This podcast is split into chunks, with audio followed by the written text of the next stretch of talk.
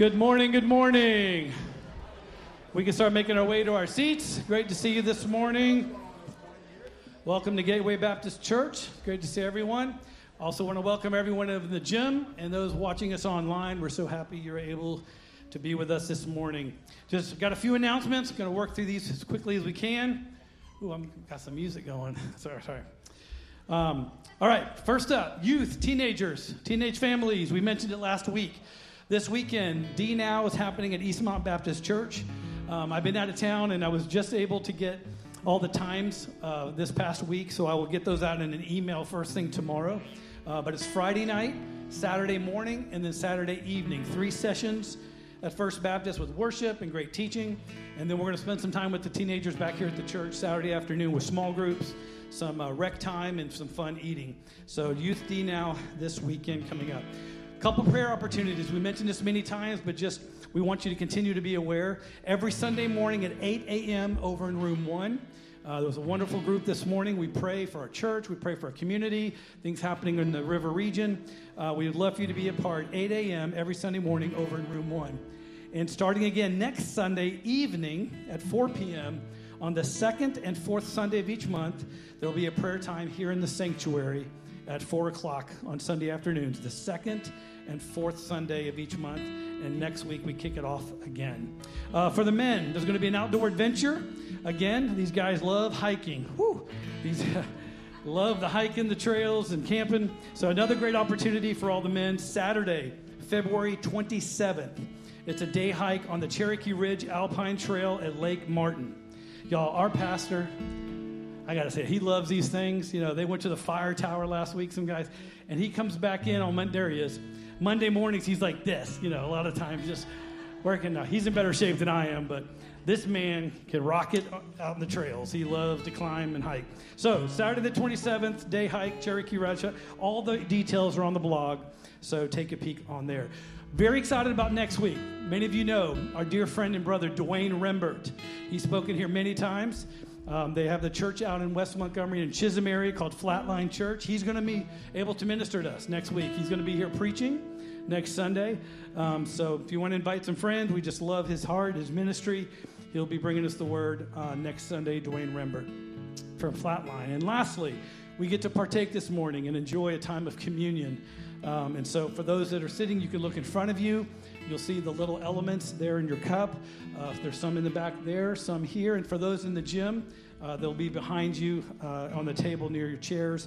And we also have some gluten free wafers for those that need that. So, we're very um, excited to be able to share that together. If you please stand, we're going to open our time of worship through the Word to declare some things over us before we get into worship through song. 2 Corinthians chapter 12 verses 9 and 10. And God said to Paul, "My grace is sufficient for you, for my power is made perfect in weakness. Therefore I will boast all the more gladly of my weaknesses, so that the power of Christ may rest upon me. For the sake of Christ then, I am content with weaknesses, insults, hardships, persecutions and calamities."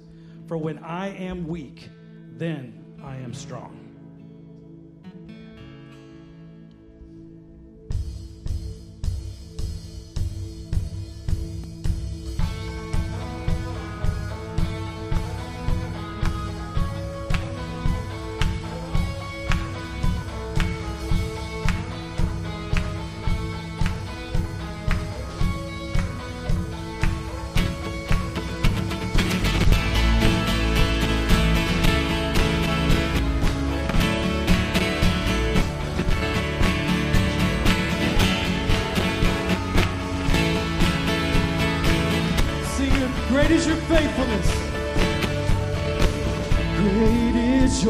Faithfulness, oh God.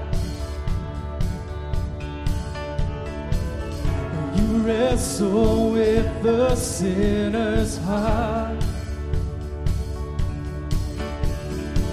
You lead us by still waters into mercy. And nothing can keep us apart. So remember your people, remember your children, remember your promise, oh God. Your grace.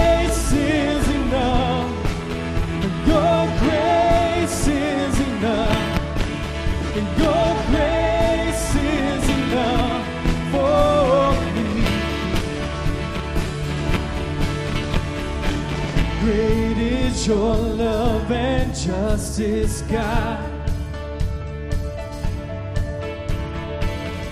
You use the weak to lead the strong. You lead us in the song of your salvation. And all your people sing along.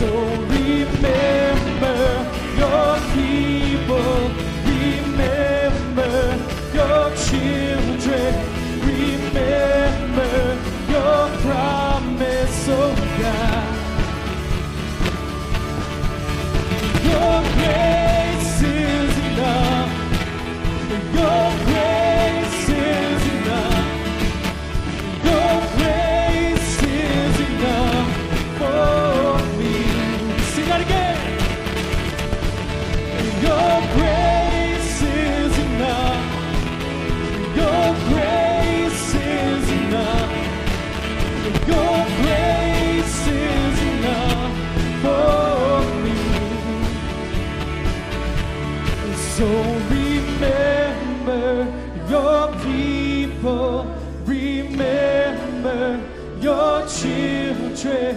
Remember your promise, oh God. Lift it up, your grace. Your grace is enough.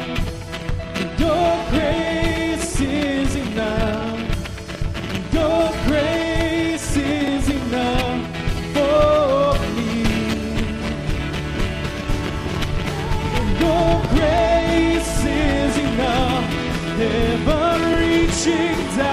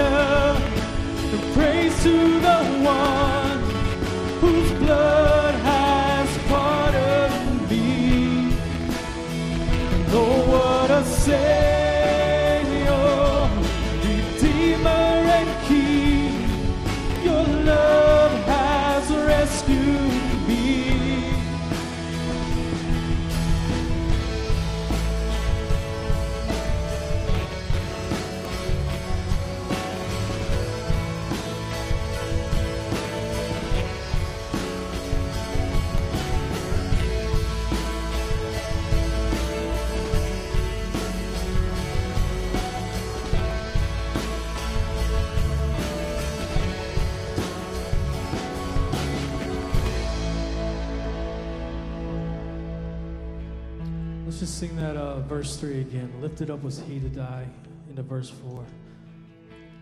Lifted up was he to die. It is finished was his cry. Now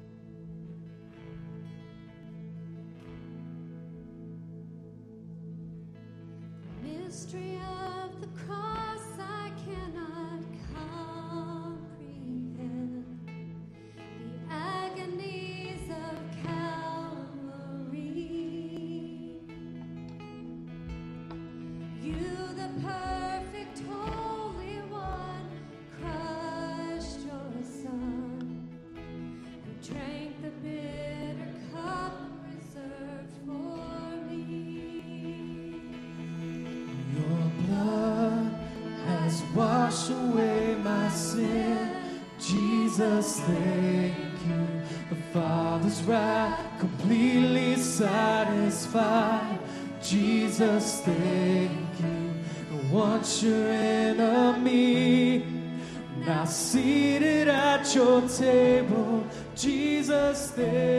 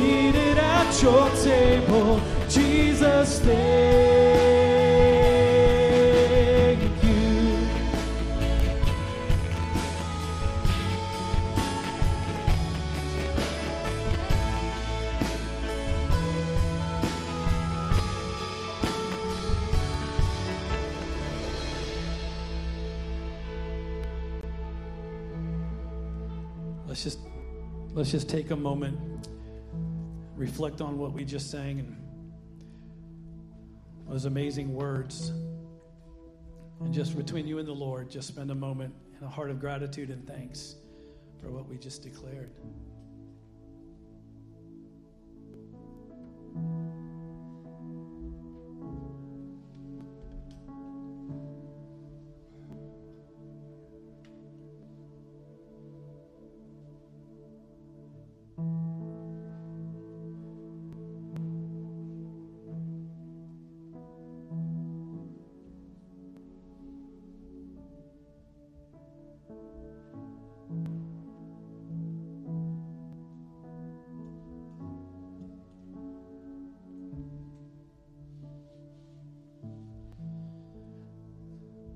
There's almost no words of how I feel every time I sing this song. How amazing it is to declare that once we were your enemies, and now we're seated at your table as your heirs, as your sons and daughters. We don't have enough time in the day to express how amazing that is or how grateful we are. That you love us and forgave us, that you are merciful and kind and gracious. To bear the wrath of the Father for us when each and every one of us in this room deserved hell. But by your mercy, we are here seated as heirs to the kingdom, seated at the right hand of the Father, ruling and reigning with you. That's just unbelievable. But it's what you've done for us, for your glory, for your name and your renown. That we can declare your praises and that Jesus is Lord. So, God, we just again thank you for this moment that we can come and, and worship our King, God of the universe and to come confidently each week, knowing we have nothing to offer in and of ourselves, just to receive your mercy. But to say we love you, we praise you, we yield ourselves to you only by your grace and your power. That we come each week with prayers, petitions to bring before God who is good and faithful and just. And we know you hear our prayers, Lord. And you're the source of life. There is no other answer but you. There's no one to come to but you to lay things at your feet and say, Be God in these situations. So, Lord, we thank you so much for just our Gateway family. We thank you for our teenagers. We thank you, Lord, as you ask that you prepare their hearts for this next weekend, that you would draw them to yourself, that you would prepare them, Lord, even this week with their families to hear from you, to receive from you, to maybe have some tough questions answered, that you would convict them and just continue, God, to draw them closer to yourself especially next weekend as they prepare for this wonderful weekend of fellowship and worship and to be together in community. And we just thank you for them. Lord, we just lift up our Gateway family, many who are still ill and recovering from different sicknesses, obviously some from COVID and other things going on. God, we just pray your healing power and your touch upon each of them. God, I know many in our body are mentally and physically exhausted during this season with uh, virtual learning from home, many parents having to adjust schedules, and so much going on with families and loss. God, we do. We just pray that your comfort, your peace, your strength, all that you are, God, would flow into these homes, into these families, touch the lives that needed, God, and we just trust you with that to raise these people up. Lord, we thank you so much for the partnership we have with New Life in Christ, the Hispanic church that meets here after us for almost 10 years now. We love them so much. We thank you for them bringing here to partner with them. God, we continue to lift up their leadership team as they are continuing to seek to find a new pastor.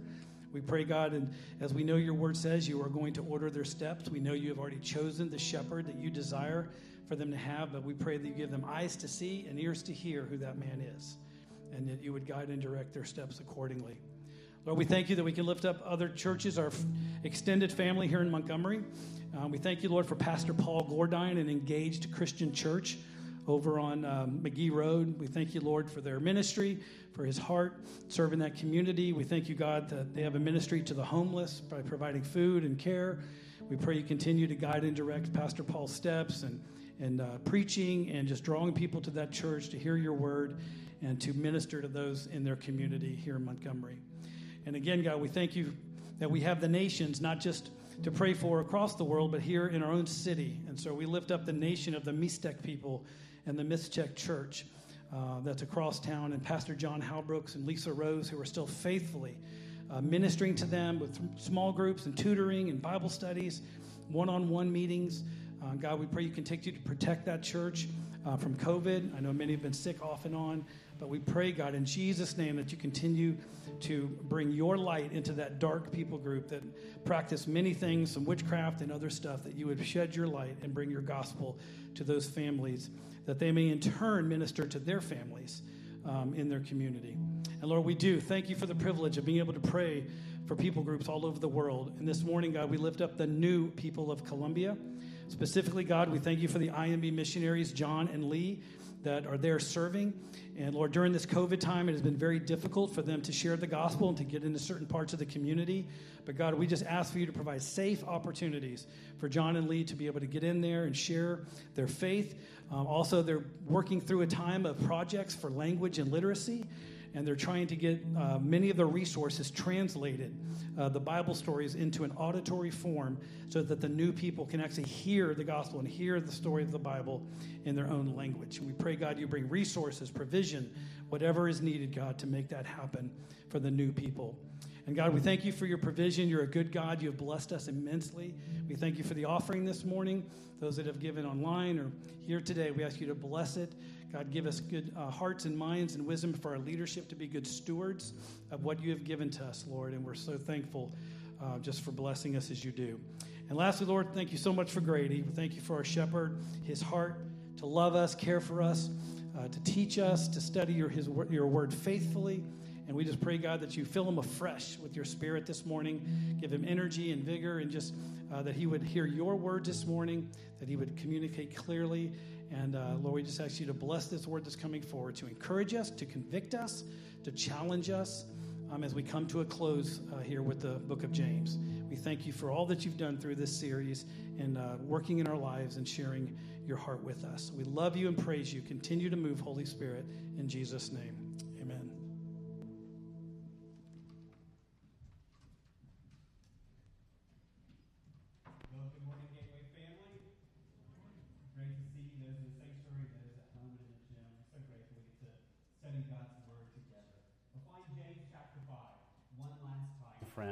We have made it to the end of our journey through James. 45 weeks later, we have made it through these five chapters and we've explored in mind the depths of what it means to walk in faith. Friends, I am so grateful that God in His providence, a fall a year ago, as we were planning out what we're going to do this year, led us to this book. This book is so timely for us. And who would have thought when we began this study January a year ago, what we would have walked through as a community in Montgomery with COVID, what we as a church would have walked through this year with some of the challenges we faced. And God in His providence knew exactly what I needed and what we needed as a church family for these challenging days we've been in. I'm so grateful that God has led us to this particular book. Because we think back to all we've seen over these five chapters, the theme of the book, you see on the screen every week, was simply walking in faith. The whole theme of James is how have we how do we live out what we say we believe? We say we're followers of Christ. Now what does that practically look like in our daily lives? Now if you think back over these last 45 weeks, James has given us a really really high standard of what walking in faith has looked like. I don't like lists, friends, but I do want to remind us of a few of the things we've seen over these five chapters to remind us of how high the bar has been raised for us as followers of Christ, of what it looks like to live out our faith If you think all the way back to chapter 1, James has told us that walking in faith means that we find, by God's grace, peace and joy in trials. Then the hardships, we can still find peace and joy. We see in James that walking in faith means we ask God for wisdom. Whatever we face in life, that we can ask God for wisdom. We see that walking in faith, living out our faith, means that we get rid of sinful anger from our lives, that we avoid hasty speech and become good listeners, that we read the word, but don't just stop at reading the word. We seek to obey the Word of God, that we put out of our lives favoritism and love for the things of the world, that we put into our lives a genuine compassion and concern for other people. That walking in faith means we seek to guard our speech, that we seek to pursue holiness, that we seek humility in our lives. It means that we rid our lives of selfishness, that we pursue the good of others over our own good, that we strive for peace in our relationships. It means that we remember the absolute sovereignty of God in all of our decision making, that we are, show patience to one another, that we are truthful in all of our speech, that we pray in every circumstance, and that we confess our sins to one another. And friends, that's just a few glimpses of many of the things we've seen over this last year. Because if we look at that and we think about what walking in faith looks like, the reality is I fall short of doing that, and you do too. The reality is that every single one of us, there is a gap in our lives between, between what walking in faith should look like and what we actually do. There's a gap there for all of us, and that gap is called sin. It's missing the mark, it's missing the standard God has given to us. And friends, we all have a gap. We've seen that throughout this letter in James that we all struggle with sin. We all have that gap, and it may be different things in different one of our lives, but we all have a gap. We all have sin. I've said it before when we see a gap, when we realize our sin, two things can happen, and both are equally dangerous. One, we can despair. We can see that gap and we can think, oh, woe is me. I'll never change. I'll never get rid of that anger from my life, or I never can really show patience to that person. And we, whatever it is, we begin to despair and think, why bother? But the other thing that's just as equally dangerous is we just try hard on our own strength. I've kind of jokingly called it throughout James that white knuckle determination. That we just try hard. I'm just going to kind of grit my teeth and hang on. I'm going to try harder to be holy. But that doesn't work. And if we've tried that, we realize we fall flat on our face and that gap never shrinks. See, James writes all these hard things to us, not for us to despair. That's not James's goal in this book, is for us to get to the end and go, Woe is me, I'm an awful person, oh well. His goal in this is not for us to try hard, not to be like, I'm going to make new resolutions this year, I'm going to do better because I read this. That's not what James wants us to do. James has been showing us this gap in our lives so that we run to Jesus, so that we run to find grace to change. We'll take us back before we jump into today's text to James chapter 4, verse 6. It was the key verse of the entire book, and you know this well, but I want us to read it out loud together because this summarizes the book. Can you say it with me? But he gives more grace. Therefore, it says, God opposes the proud, but gives grace to the humble. Friends, that is James in a quick summary for us. He's shown us this high standard of walking in faith to expose that gap in our lives, whatever it is. Not so we despair, not so we try harder, but so we run to Jesus because God wants to give us grace. Not just grace to save us, but grace to change us, grace to grow us, grace to make us more like Christ. So, the kind of the ongoing question throughout James is how do we experience that grace? God delights in giving grace to change us, that transforming grace to sanctify us and to grow us. How do we experience it? Well, grace by nature is unmerited. God just gives it. But there's certain paths we've seen where God delights in giving, where we can put ourselves in the path of grace. We've seen that in the, in the Word of God. When we read the Word of God, when we meditate on the Word of God, when we memorize the Word of God, that's a path of grace where we experience God transforming us. Prayer is another one we've seen. That's what we've been looking at the last about four weeks as we come to the end of James. That prayer is a pathway of grace. That as we pray, as we seek God, as we ask for wisdom, as we confess our sins, as we ask for help, God delights in answering those prayers. But there's another major pathway of grace where God loves to transform us and God loves to change us. And that's what James comes to in his very last two sentences here. And that's how God gives his grace through one another. How God transforms us, grows us, sanctifies us through our Christian community. So as we read our last two verses of James, we look for how this, the, how the idea of community is a pathway of grace to experience God's transforming work in our lives. So, I ask you to stand, please, as we read the conclusion of James today, James chapter 5, verses 19 through 20. I'm reading out the English Standard Version. We'll have the words for you on the screen. Verse 19 of chapter 5. My brothers, if anyone among you wanders from the truth and someone brings him back, let him know that whoever brings back a sinner from his wandering will save his soul from death and will cover a multitude of sins. Would you pray with me? Father, we thank you for your word. God, your word is powerful. It is living, it is active, it is sharper than two-edged sword. Your word is so powerful. And God, I pray today we'd experience your grace changing us through your word. Now, Holy Spirit, you would fill each one of us. You'd open our eyes to the truth of your word. You would encourage us where we need encouraging. You would give us conviction we need conviction. And you would use your word this morning to sanctify us and transform each one of us, we ask in Jesus' name. Amen. Thank you. And you can be seated. Here's what I want you to see from James's conclusion is simply this, friends. We have a responsibility to help each other walk in faith.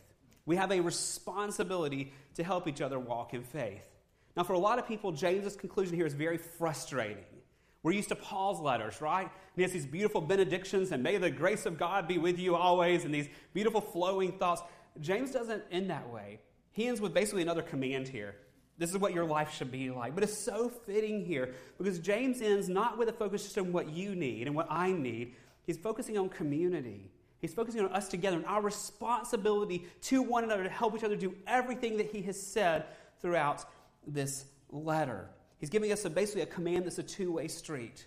Because I need help and you need help. So I need you to help me and I need to help you. That he's showing us that we have a responsibility to one another in the body of Christ to help each other live out everything that he's been showing us in these five chapters. Now, of all the things James could say, I find it so interesting. He, clu- he concludes with the church. He concludes with community here. And realize here he's addressing believers in the church. Notice how he begins his final words here my brothers. We've seen this before. This includes both men and women. It's used in a general sense here, but it's his favorite term of affection for believers.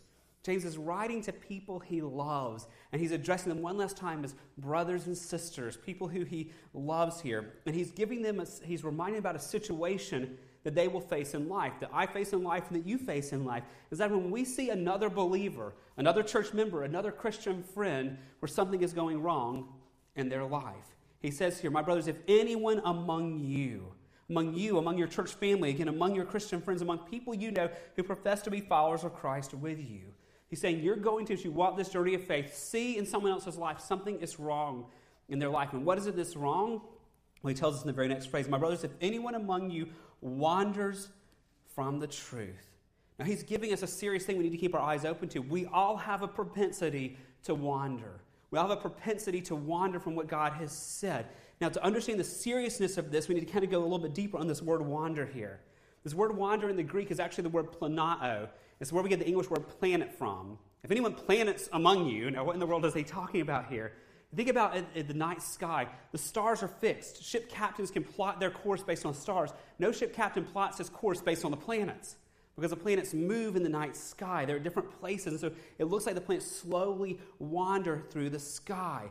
And so he's telling us that there is a propensity that we have to wander, to like a planet. We may be here one day, but next day we're here, and we can be in different places in this. So, what does it mean that we're wandering like a planet in the night sky? Well, the rest of Scripture makes it clear for us what he's talking about here. Matthew chapter 18, verse 12, gives the exact same word, it just gets translated differently. Jesus is talking about the shepherd who sees a lost sheep. He says, What do you think? If a man has a hundred sheep and one of them, now it says, if one of them has gone astray, so our English doesn't quite do justice, it's the same word planao, the same word for wander. If one of the sheep has wandered, one of them has gone astray, does he not leave the 99 on the mountains and go in search of the one that planao, that wandered, that went away? So if we wander, that means we've gone away from the shepherd and we've gone away from the other sheep. We're kind of setting our own path in. If you think about a sheep isolated from the shepherd and isolated the flock, that sheep is in grave danger. The sheep may be very happy grazing in the grass and enjoying the cool breeze. The sheep is in grave danger. That's what this word is helping us see. We see the same word in 1 Peter chapter 2, verse 25. In 1 Peter chapter 2, verse 25, it says, You were straying. Now, the same word translated wander here. You're planao. Uh, you're wandering like sheep. But now you have returned to the shepherd and the overseer of your soul. So to wander is not just to go astray, it's to go against what the shepherd is said to do. It's to go in the exact opposite direction of what the shepherd has called you to do. So to wander is another way to say that we have strayed, we have disobeyed, we have sinned. And what is the standard that we're supposed to be following? Well, James shows us here. Go back to verse 19 of chapter 5. My brothers, if anyone among you wanders from, what's next? We wander from what? From the truth from the truth, that we're wandering from God's standard. We're going away from what God has said, from what Scripture reveals. Therefore, friends, wandering is sin. So, the picture James is painting for us here is we, as a follower of Christ who's seeking God's grace to walk in faith, sees another follower of Christ who is now going astray, who is now not living according to what the Word of God clearly says. Now, to understand what's happening here, again, we need to go back to that word wander, because in the Greek, this word wander is passive. That means there's something kind of pulling on it here. Just as a planet is moving because there's gravity from a sun pulling on it here, there's something that is luring this believer away. There's something that's leading this believer to be deceived, which is exactly how Jesus uses the same word in Matthew 24. In Matthew chapter 24, verse 4, Jesus says to them, See to it that no one, again, here it is, leads you astray. Same word, planios, that no one leads you to wander. The idea of being pulled or lured away from the flock and away from the shepherd. Now, we've seen this all throughout James, that there's many things seeking to pull us away from walking in faith. We've talked often about the pull of the world, that there's around us a worldview of non believers who want us to conform to the world, and so we're tempted, we're pulled towards the world. We've also talked about the pull of Satan himself, that there's a real spiritual being who hates God and hates the church and hates God's people. And so he tempts us. He's studied human nature for thousands of years, and he knows how to tempt us to get us to, to try to lure us, to entice us away from walking in faith. But we've seen over and over in James, as dangerous as those are, that's not our greatest threat. That's not the greatest pull. That's not the greatest thing that's luring us away. And the greatest threat is my own heart and your own heart, our sin nature that we battle. We remember James chapter 1, verse 14. If you think back to James 1 and this, each person is tempted when he is lured. There's the idea of this being done to us. He's being lured and enticed by what? By what? His own desire, that the greatest threat to you me, the greatest thing pulling at us to try to cause us to not walk in faith, yes, is the world, yes, it's Satan, but the greatest threat is my heart and your own heart. That means that it's easy for us as believers to be deceived by the appeal of sin. It's easy for us to hear our own heart's fleshly desires wanting what's out there, to hear what the world offers, to hear what Satan is tempting us with, and to choose to turn from the truth, to choose to turn from God's standard and go down this dangerous path like a sheep who's far from the shepherd. And friends, this path is so very dangerous. James has already warned us that back in chapter 1. The very next verse that follows verse 14, it flows straight into this. Then desire, when it's conceived, gives birth to sin. And sin, when it is fully grown, brings forth what? It brings forth death. So he's begun James warning us about the danger of sin. Now he's going to close with the same thing here. Go back to verse 20 in today's text here. Let him know that whoever brings back a sinner from his wandering will save his soul from what? From death. James is saying sin is not something to toy with, sin is deadly. The lie of the enemy to me and to you so often is your sin is not that bad. This temptation really won't hurt you. It really won't hurt other people. It's not that big of a deal. That's really old fashioned, whatever. Satan lies to us and tells us it's not that big of a deal. But James counters that at the very beginning and the end of his letter, saying sin will lead to death, sin will destroy us. And so, God, in His great love for us, tells us in His Word that sin is destructive, that wandering for the shepherd has dangerous consequences. God then puts His Holy Spirit within us to convict us. So when we do start to wander, there's conviction from God, from the Holy Spirit within us, saying, This is not the path. Go back to the shepherd. Don't wander off. Don't go do your own thing. Follow the truth that's been laid out for you. So ideally, as followers of Christ seeking to walk in faith, when we sin, and we will sin, ideally, we sense convictions. We read the word as we pray, as the Holy Spirit convicts us. So ideally, we'll do what we saw a few weeks ago. Go back to verse 16 in James 5 here. This is what should happen in our lives. Therefore, confess your sins to one another and pray for one another that you may be healed. That ideally, as followers of Christ, when I realize I've got a sin issue, I should quickly, as I feel conviction, confess it to God and find another believer to help walk this journey with me so I can walk in faith. But yet, that doesn't always happen, does it? Because of our pride. We think, I've got this. I can handle this. I can overcome this on my own. Our self reliance or our fear what people will think or perhaps we don't do this because our hearts are hardened. We've been hardened to the truth and we're kind of blinded to it. Perhaps we don't even realize this blind spot in our life or the sin that we have that we aren't even aware of. That means there will be times in our lives that we're struggling with sin and other believers will need to come help us. And that means that there will be times when we are walking in faith and we see other believers struggling with sin and we will need to help them as well. So, what do we do, friends? If we see a fellow Christian who claims the name of Christ struggling with sin, whether aware of it or not, what are we to do? Well, there's really kind of four options here, and only one of the four options is a good option, okay? One option when we see them struggling with sin is we can speak sinfully to them. You idiot, what are you thinking? And we can go to them and be like, You are a total, absolute idiot. How could you mess up your life so bad? And that's not helpful, is it? So we can speak, a, second option we can do is we can now gossip about them. We can speak sinfully to other people about them. Hey, did you hear what so and so did last week? Can you believe he says he's a Christian? Can you ever imagine he would do that? We're still sinning in that, but yet our human tendency is to do that, isn't it? Particularly eh, in the first option, if it's in our own family. If you see a family member struggling with sin, isn't our first option to kind of speak evilly to them? Or if it's a friend, isn't our option to speak sinfully and gossip about them to other people? So, a third option sometimes we take, and that's just we ignore their sin. Oh, that's not my burden to carry. If they won't help, they'll ask me about it. It's none of my business. I don't know what I say. I don't want to judge them, whatever. We, we make up lots of excuses so we never talk to them about it. All three of those options are wrong, friends. If we see a fellow Christian in sin, as the Bible defines sin, for us to speak sinfully to them is not helpful. It's sin on our part then. For us to gossip about them and talk to others if we've not talked to them is a sin. And for us to ignore it is a sin as well because God has a different standard. The option for us, the fourth thing, this the fourth possibility, what James calls to do is if we see a believer in sin, we are to seek to bring him or her back.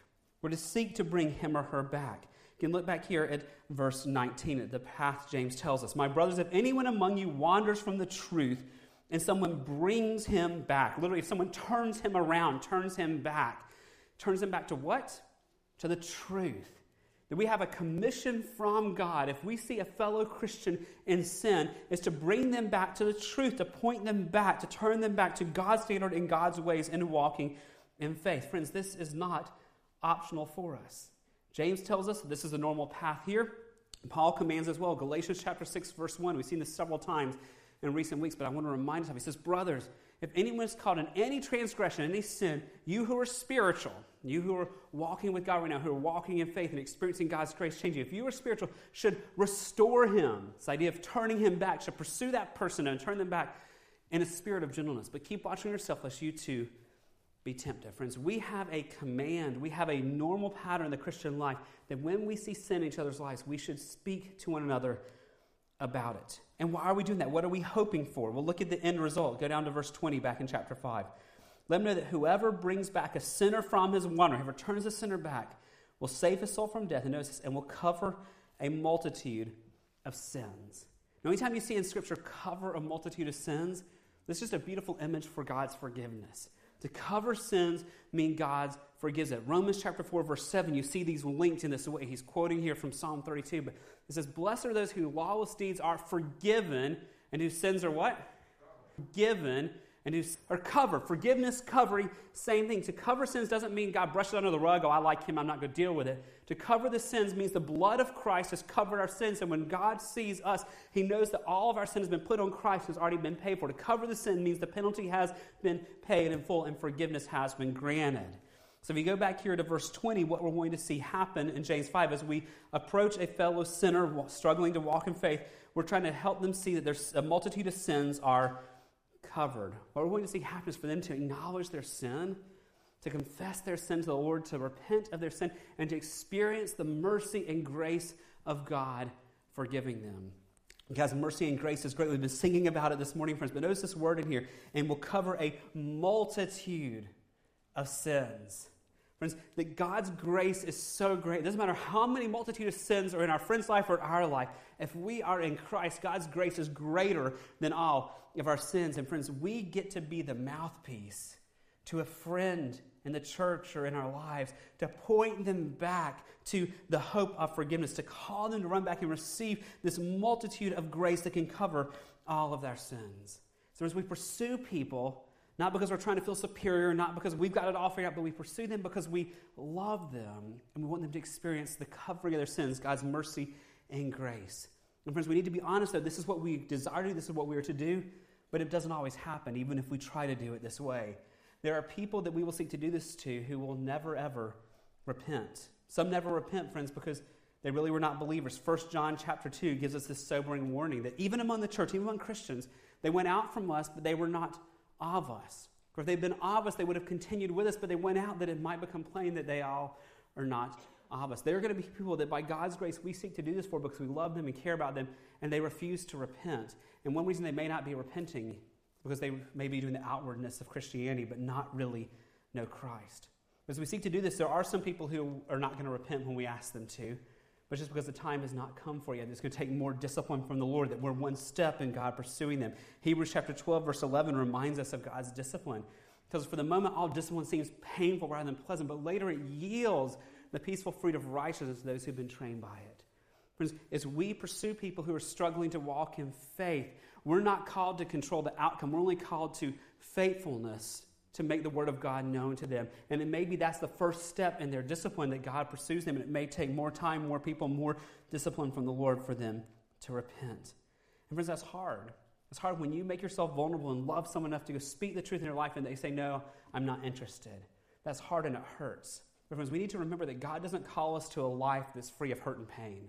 God calls us to a life of faithfulness, not to an easy life. Therefore, the plan for us as brothers and sisters in Christ, even though it's out of our comfort zone and not easy, is to do verse 19 of chapter 5. If anyone among you wanders from the truth and someone brings him back, then we're to go pursue those to bring them back. We have a responsibility to do that. And that raises a big question for us, friends. How do we do this? How do we practically talk to a fellow Christian if we're concerned that they're wandering from the truth? Now, friends, there's not a formula here. If you're like me, I like a life that plugs into a formula. I want to have a spreadsheet where I can plug in these values and everything's going to come out with this perfect formula. This is about the messiness of broken relationships as we're sinners saved by grace walking this journey of faith together. So it's not a formula we can plug into. But there's eight principles that help me think through this, and I hope this will be helpful for you. Eight things that we can think about to help us pursue doing what is so hard to do here. Because, friends, if you're like me, verses 19 and 20, we've not had a lot of role models in this, have we? We've not seen a lot of churches go after people who are struggling with sin. One of the scholars I was reading this week said that this is one of the most neglected responsibilities of the church today. Friends, the American church has gotten so comfortable with just wanting to be nice and welcome, welcome, welcome. And there's a place that, that we don't take seriously enough sin in each other's lives. So, how do we live this out? How do we seek God's grace to address one another in this way? There are eight things I think will be helpful. Number one, make sure we're addressing a sin and not a preference. Make sure we're addressing a sin and not a preference. Friends, much harm has been done to relationships in the body of Christ when we try to get people to conform to our preferences or what we think is the wise path to go. We are called to hold up the standard of God's word, not our standard here. Go back to verse 19 again. Notice the standard. We've already looked at it. My brothers, if anyone among you wanders from what you think is best for them, no, if anyone wanders from the truth, the clear, absolute revelation of God is seen in Scripture. We need to be able to show people from Scripture where we are concerned about their life. Friends, if we can't show them from Scripture, we probably need to keep quiet because it's our opinion. Make sure what we're addressing is sin, not preference. Number two, we need to remember God's mercy to us. We need to remember God's mercy to us because we're not going to brothers sisters one who's got it all figured out. We're not going to brother sister from a place of superiority going, I can't believe they're struggling with that sin. I'm going to go help them with that. We're going to them as one who has broken ourselves in desperate need of God's grace and mercy every day, going because God has called us to do this, where we have to remember God's mercy, how great our sin is, and how great God's forgiveness is of us. So we go to them, first of all, making sure we're addressing sin. We go to them remembering God's mercy for our own sin. Number three, we need to talk to God before we go talk to the person. We need to talk to God before we talk to the person. This is a sacred task, friends. What God is giving us here through James, these last two verses, is not easy. This is a spiritual conversation. This is a sacred conversation, and we need to be prayed up doing this, friends. If we're wandering, it's because we're being deceived by our own hearts, by the enemy, by the world. And so we have a very real enemy who does not want us to live out verses 19 and 20. Because Satan loves to keep people isolated in their sin, lost in their sin, trying in their own strength, or despairing on their own. And when we, as the church family, come alongside someone and speak truth in their light and bring light into the situation, it weakens the enemy's grip over them. It's a spiritual battle. This is not something we do lightly. Is something that requires much, much prayer. 2 Corinthians chapter 13, verse 9. I love how Paul models this.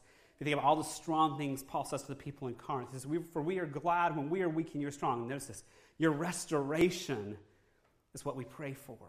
That even as Paul writes hard things to the people in Corinth, tell them what he's longing for, what he's praying for, is for them to be restored. That has to be our heart attitude as well. We need to be prayed up a lot for this person before we talk to them. So, several principles so far. Before we ever speak to the person, make sure it's a sin, not a preference. Examine our own lives and remember God's mercy and pray to God for the person. If at that point, friends, we feel that this person really is struggling with sin and God is calling us to obey this and step out to help them, what do we do next? Number four, as we go to them, we need to ask questions to understand. We need to ask questions to understand. Friends, we are not all knowing. God is. We do not know all the circumstances. And so it's not going to probably go well if you try to live out verses 19 20 and go to someone and say, I can't believe what you're doing. I'm here to help you with that.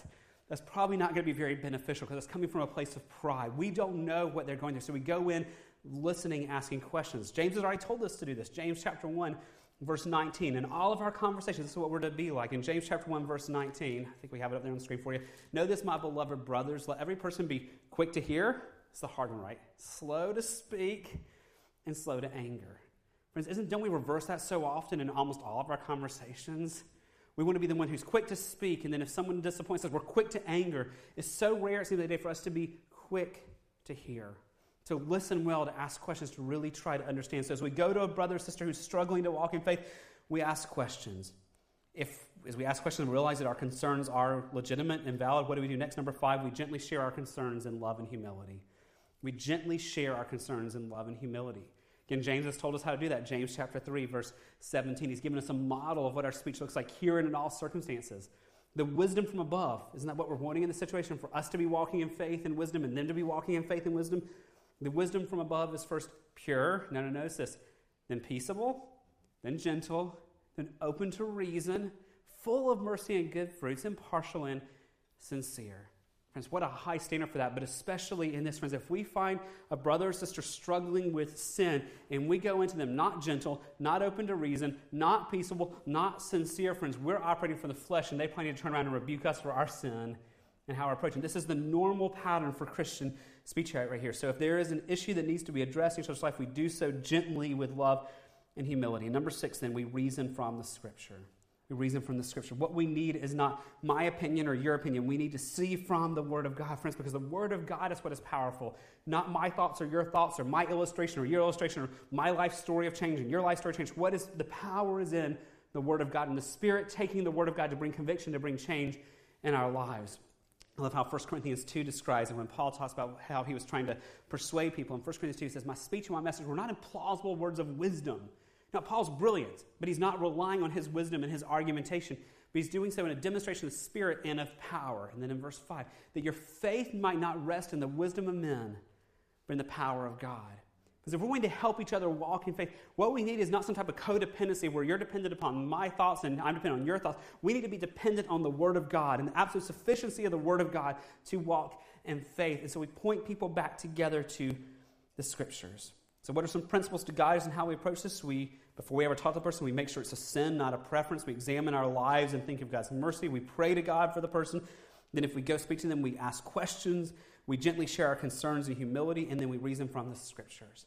Because we can't stop there. There's two more things that may that probably need to be may have to be done. Number number seven, we need to call for repentance. This is so hard in our culture. We kind of want to just lay it out on the table. Hey, let's look at the scripture together. Okay, I hope you'll do something with this.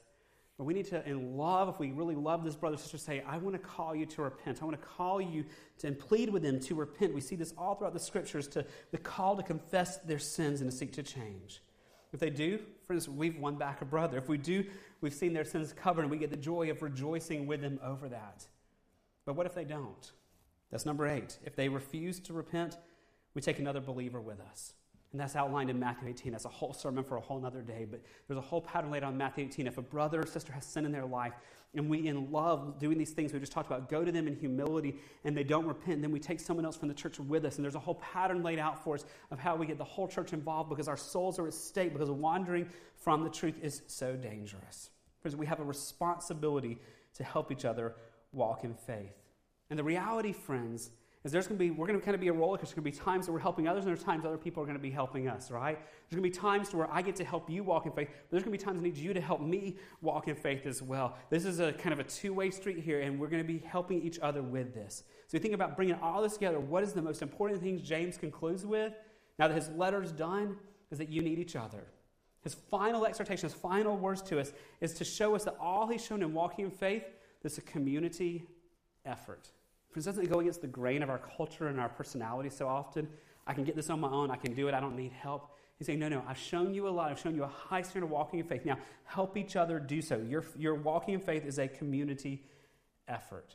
And with that, friends, he concludes his letter. No benediction, no other words, but just go live this out and help each other walk in faith. And friends, that brings us to the end of our study of James. It's fitting as we come to the end for us to reflect on this and celebrate communion together it's fitting for us as we come to into this to think about what we've just seen because the reality is in my life and in your life, there is a gap in all of our lives. We all, if we're a follower of Christ, know what God's standard is, and we're all somewhere short of that standard. And so communion is a time for us to pause and to think about where this grace of God comes from. Because we love to talk about the grace of God here.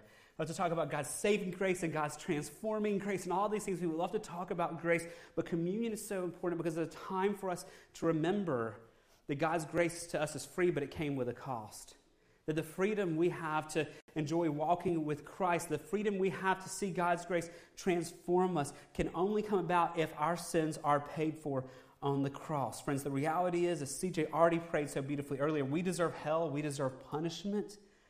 And either we pay for our sins for all eternity, or Christ has to cover them for us. I want to remind us before we take communion of something from 1 Peter chapter 2, verse 22, of how Christ can cover our sins and how this is even possible. It says in 1 Peter 2.20 that he, Christ, committed no sin there was deceit found in his mouth. Friends, the reason we can have our sins covered is because Christ never sinned. He fulfilled the law that you and I break day by day by day. So when he went to the cross, he could go to the cross as our substitute, as a perfect substitute, and therefore he could take all the penalty for the sin that should have been put on us, and, could, and he could take it himself in our place. And all of his perfect righteousness could be given to us. Two verses later in 1 Peter 2, it tells us so beautifully in verse 24 that he himself bore our sins in his body on the tree, on the cross that we might die to sin and live to righteousness. By his wounds you have been healed. So, friends, us, communion is a time for us to remember the purchase of the salvation we have, the way we can have grace, the way we can have what we sung about earlier, that once as enemies of God, we are now seated at his table. And friends, it also means that there's much hope for us. As you and I struggle with that gap, the very next verse in 1 Peter 2 25, we looked at it earlier, but it's so fitting as we think about this. For you were straying, you're planao, you were wandering like sheep, but now have returned to the shepherd and the overseer of your souls. Friends, communion is a great time to think about that. It's a time for us as believers to think about the grace we have in Christ. To remember that Christ's body was broken on the tree, on the cross. His blood was poured out for the forgiveness of our sins. And so we pause to celebrate communion, to think about that grace that we have, and to examine our own hearts to see, am I walking with Christ? Are there ways I'm wandering from the truth? And to use this time before we even take it to ask God to show us areas of unconfessed sins that we might repent. In the light of that, it's so important to mention this is only for followers of Christ. There's nothing magical or saving about us taking the bread and taking the juice. There's symbols to remind us that Christ's body was broken for the forgiveness of our sins, that his blood was poured out for the forgiveness of our sins. But this is only for those who believe that, who believe that Christ died for his sins according to the scripture, that he is buried and rose again on the third day according to the scriptures. If you're here in the gym or at home and you're saying, I'm not sure I believe that, I don't know that my sins are covered because of what Christ did, then just use this time to pray and ask God to show himself to you. But if you're a brother and sister in Christ, the way James loves to address us to my brothers and sisters here, if you are a follower of Christ, it doesn't matter if you're a member of Gateway or not, you're welcome to celebrate this. If you know that Christ has covered your sins, that you know you're righteous before God, not because of anything you have done, but because of what Christ has done for you, you're welcome to reflect and to celebrate and to think about this. And I just want to challenge you this morning before we even take the elements, would you take a few minutes as we have some instrumentalists come and play right now just to give you some music to reflect to? I want you to take a minute where you are and think about the grace of God. And to take a minute and pray and thank God for His grace that has saved you and to thank God for His grace that is transforming you. But I also want you to take a minute where you're seated and ask God, God, are there any sins in my life I'm not dealing with? that I'm running from? Are there ways I've wandered from the truth? And to ask God to show you and to ask Him to convict you and, and then to repent and confess those before Him there. As you think about His grace and think about what Christ has done, then whenever you're ready to take the elements, you should find them in the seat in front of you. There's extra trays in the back by the sound booth, and up here, there's elements for special dietary needs there as well. In the back of the gym, at the table right behind you guys in the gym. Whenever you're ready, after you have a few minutes to pray and reflect, to go and get your elements and to take those where you're seated and continue a spirit of prayer, and then I will close us in prayer in just a few minutes.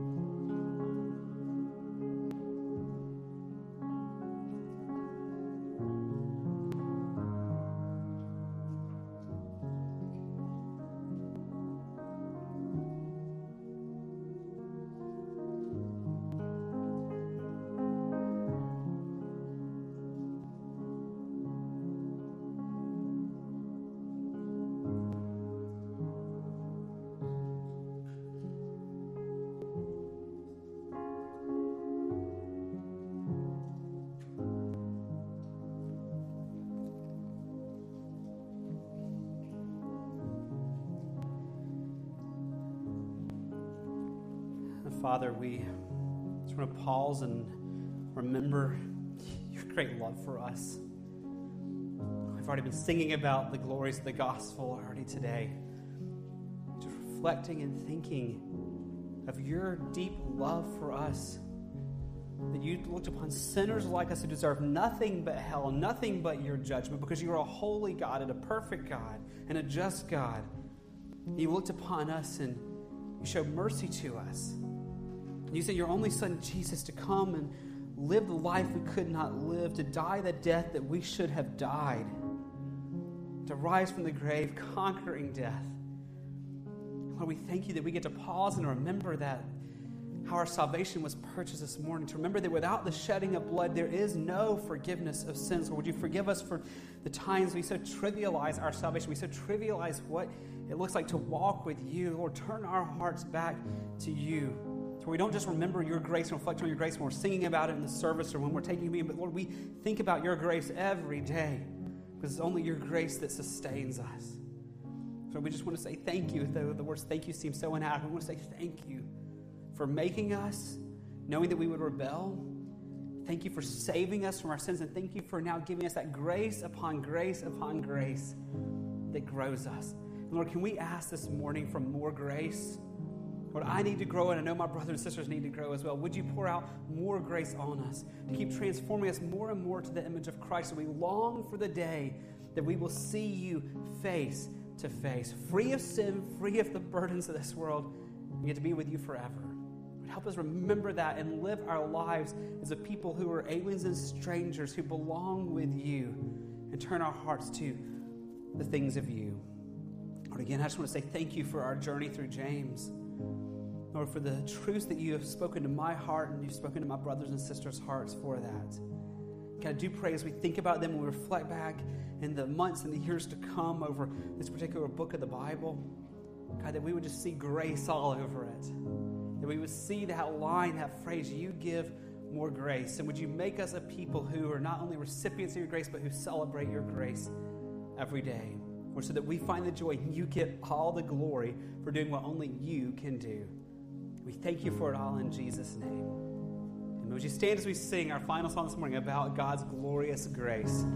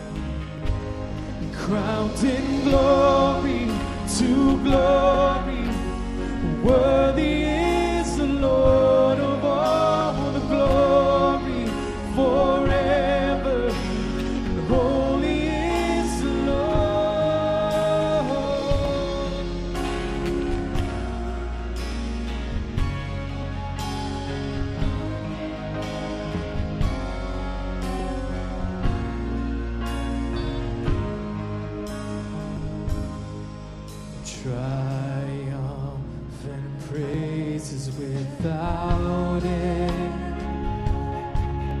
All hailing the King of righteousness. Every eye beholds the one our hearts were undeserving of, with a grace so glorious.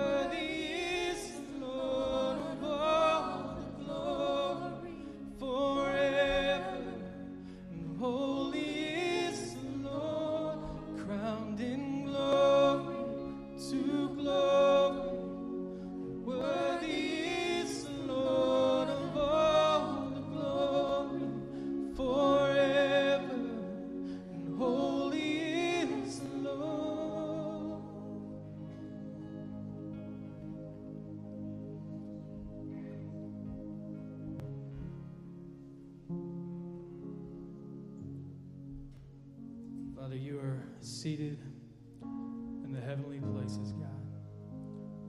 In heaven, with your Father God, sitting on your throne, crown in glory, God. Worthy of all the praise, God. Worthy of your holiness, God. You are the Lamb who was slain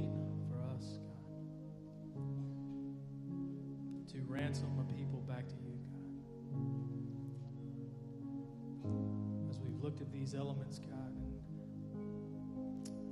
and the remembrance of your body that was broken, God, on our behalf, and your blood that was shed on our behalf, God. And as we look at our text, God, just in being a light to those that are wonder, God, and being a help and bringing them back to you, God, may we do so in much grace, knowing that it was initially you that brought us to you, God. That we were wanderers, God. We were lost in our sin. We were dead in our trespasses, God. But it was you, God, that led us to repentance. It was you, God, that saved us. So that in turn, we can look at truth, God. We can look at your word, God. We can look at the truth found there, God, and see what is your truth, God. Not the truth of the culture, God, the truth of the ages, God, but what is your truth, God, that stands true throughout time, God. You are never changing, God. You don't adapt. God, you are constant. And so we look to you for truth, God, and give us grace and wisdom to see when our brothers are falling, God, when they are wondering, God. God, to help lead them back to you, God, in the same way you have led us to you, God. God, may we be open, Lord, in the areas where we fall, God, and where we've wandered, God, to be led back to you, God. As we sharpen each other, God, in our growth and sanctification, God, ultimately to the end, to be in your presence, God, in your glory, God, worshiping you for all eternity, God. Thank you for your blood that was shed, God. Thank you for your body that was broken. May we never become numb to it and lose sight of it, God. That it is the only way to you, God. Your sacrifice, the only way of redemption back to you, God. It's in your name we pray. Amen. You guys are dismissed.